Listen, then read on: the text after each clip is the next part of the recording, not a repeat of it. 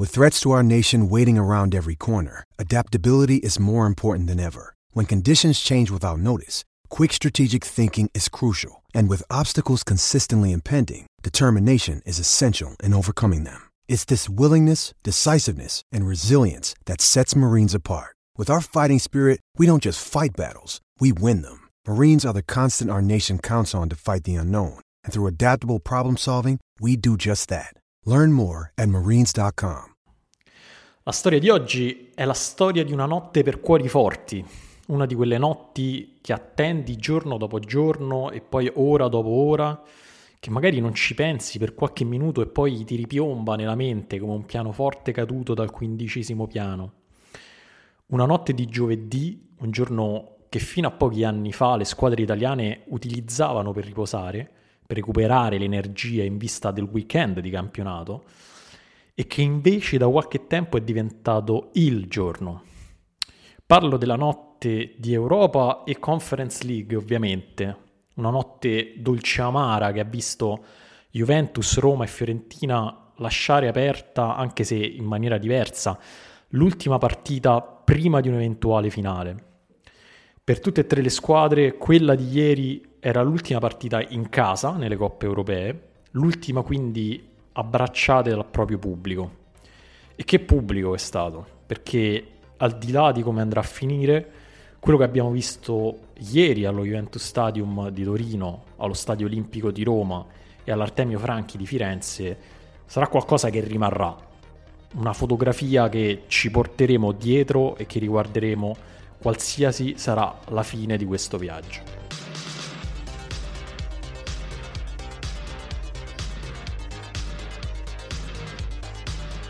È venerdì 12 maggio, io sono Dario Saltari e questo è Ultimi Fuochi, il daily podcast di Fenomeno.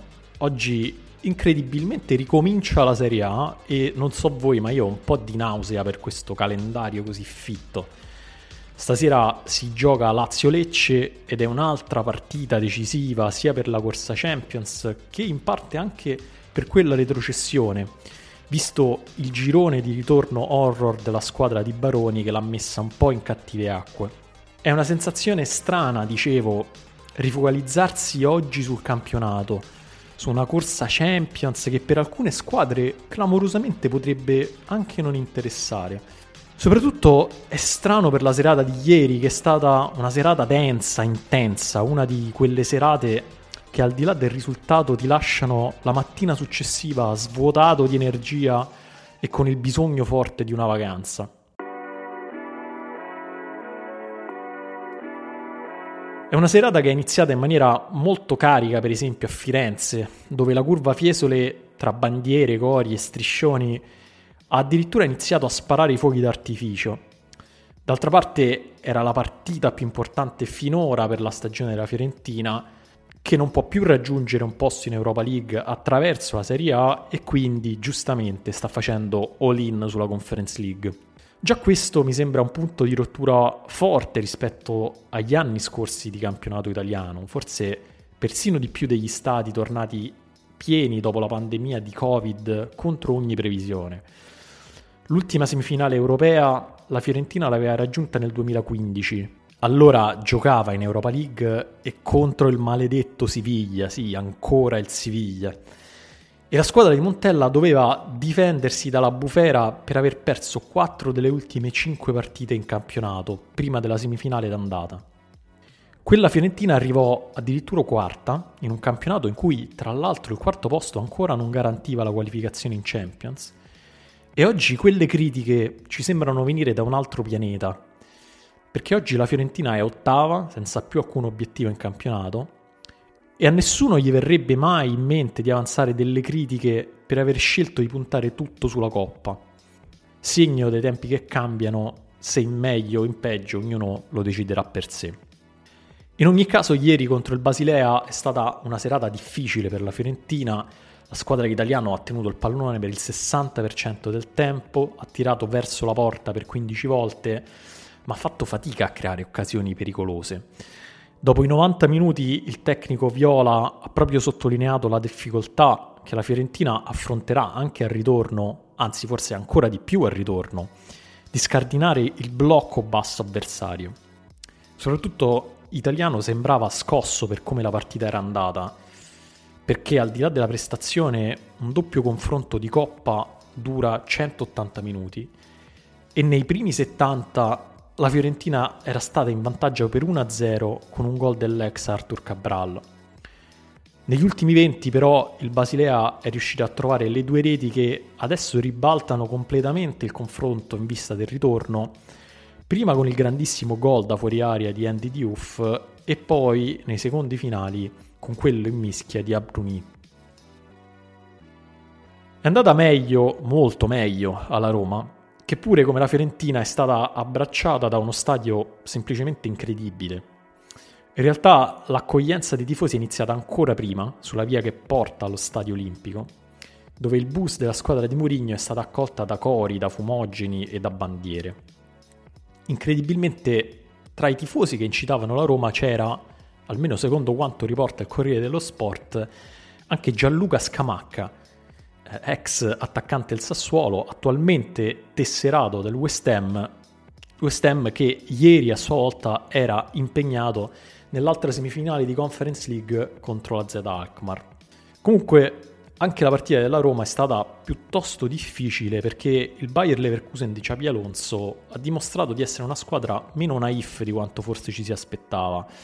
La squadra tedesca si è difesa in maniera ordinata, e ha creato poche occasioni, in realtà però tutte di qualità. Nei primi sette minuti, soprattutto con la Roma forse ancora non del tutto preparata all'avversario che stava affrontando, è andata addirittura due volte vicino al gol, prima con Andrik e poi con Florian Wirtz, che è il vero gioiello di questa squadra. Dopo queste due prime occasioni la Roma è riuscita a far tornare la partita in quella specie di palude, di controllo, degli spazi e intensità che è è il suo contesto ideale e allo stesso tempo un incubo per gli avversari. Il gol decisivo è arrivato al 63esimo da uno dei giocatori da cui forse ce l'aspettavamo di meno, cioè Edoardo Bove. Bove è uno di quei giocatori che contraddistinguono la Roma rispetto al resto delle squadre italiane. Un giocatore cioè nato e cresciuto a Roma, nella Roma, romanista, che come idolo ha un capitano della Roma come Daniele De Rossi.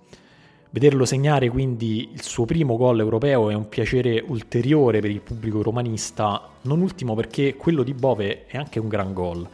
Un gol nato da un recupero aggressivo sulla tre quarti avversaria, con uno stop di petto in avanti affatto banale e concluso con un tiro con il piede debole dopo una conclusione di Abram respinta dal portiere.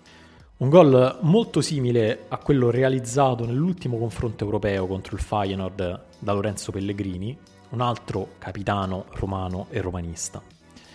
Adesso per la Roma ci sarà la difficoltà di difendere questo risultato fuori casa, in Germania, una cosa che in questa fase a scontri diretti dell'Europa League le era successo solo un'altra volta agli ottavi di finale contro la Real Sociedad Speriamo ovviamente che finisca allo stesso modo. Un'altra serata complicata è stata anche quella della Juventus a Torino, soprattutto perché è stata una partita che non siamo abituati a veder fare a una squadra di Massimiliano Allegri. Una partita, cioè, piena di occasioni da una parte e dall'altra già dal primo tempo, in cui la Juventus ha preso gol facendosi sorprendere su un contropiede nato da un pressing portato in alto in maniera forse troppo avventata.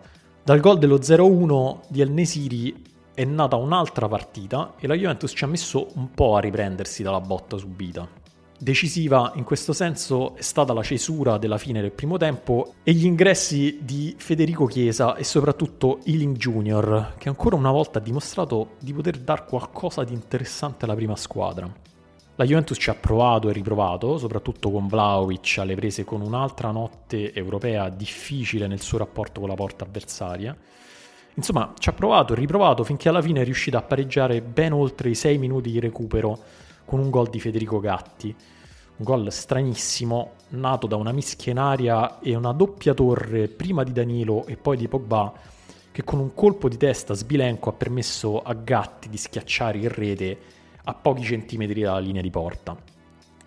Nonostante sia arrivato a questo livello da poco tempo, mi sembra già il centesimo gol fatto in questo modo da Gatti, che probabilmente sarebbe il giocatore più forte del mondo se si potesse segnare solo di ribattuta in mischia sugli sviluppi di un calcio da fermo.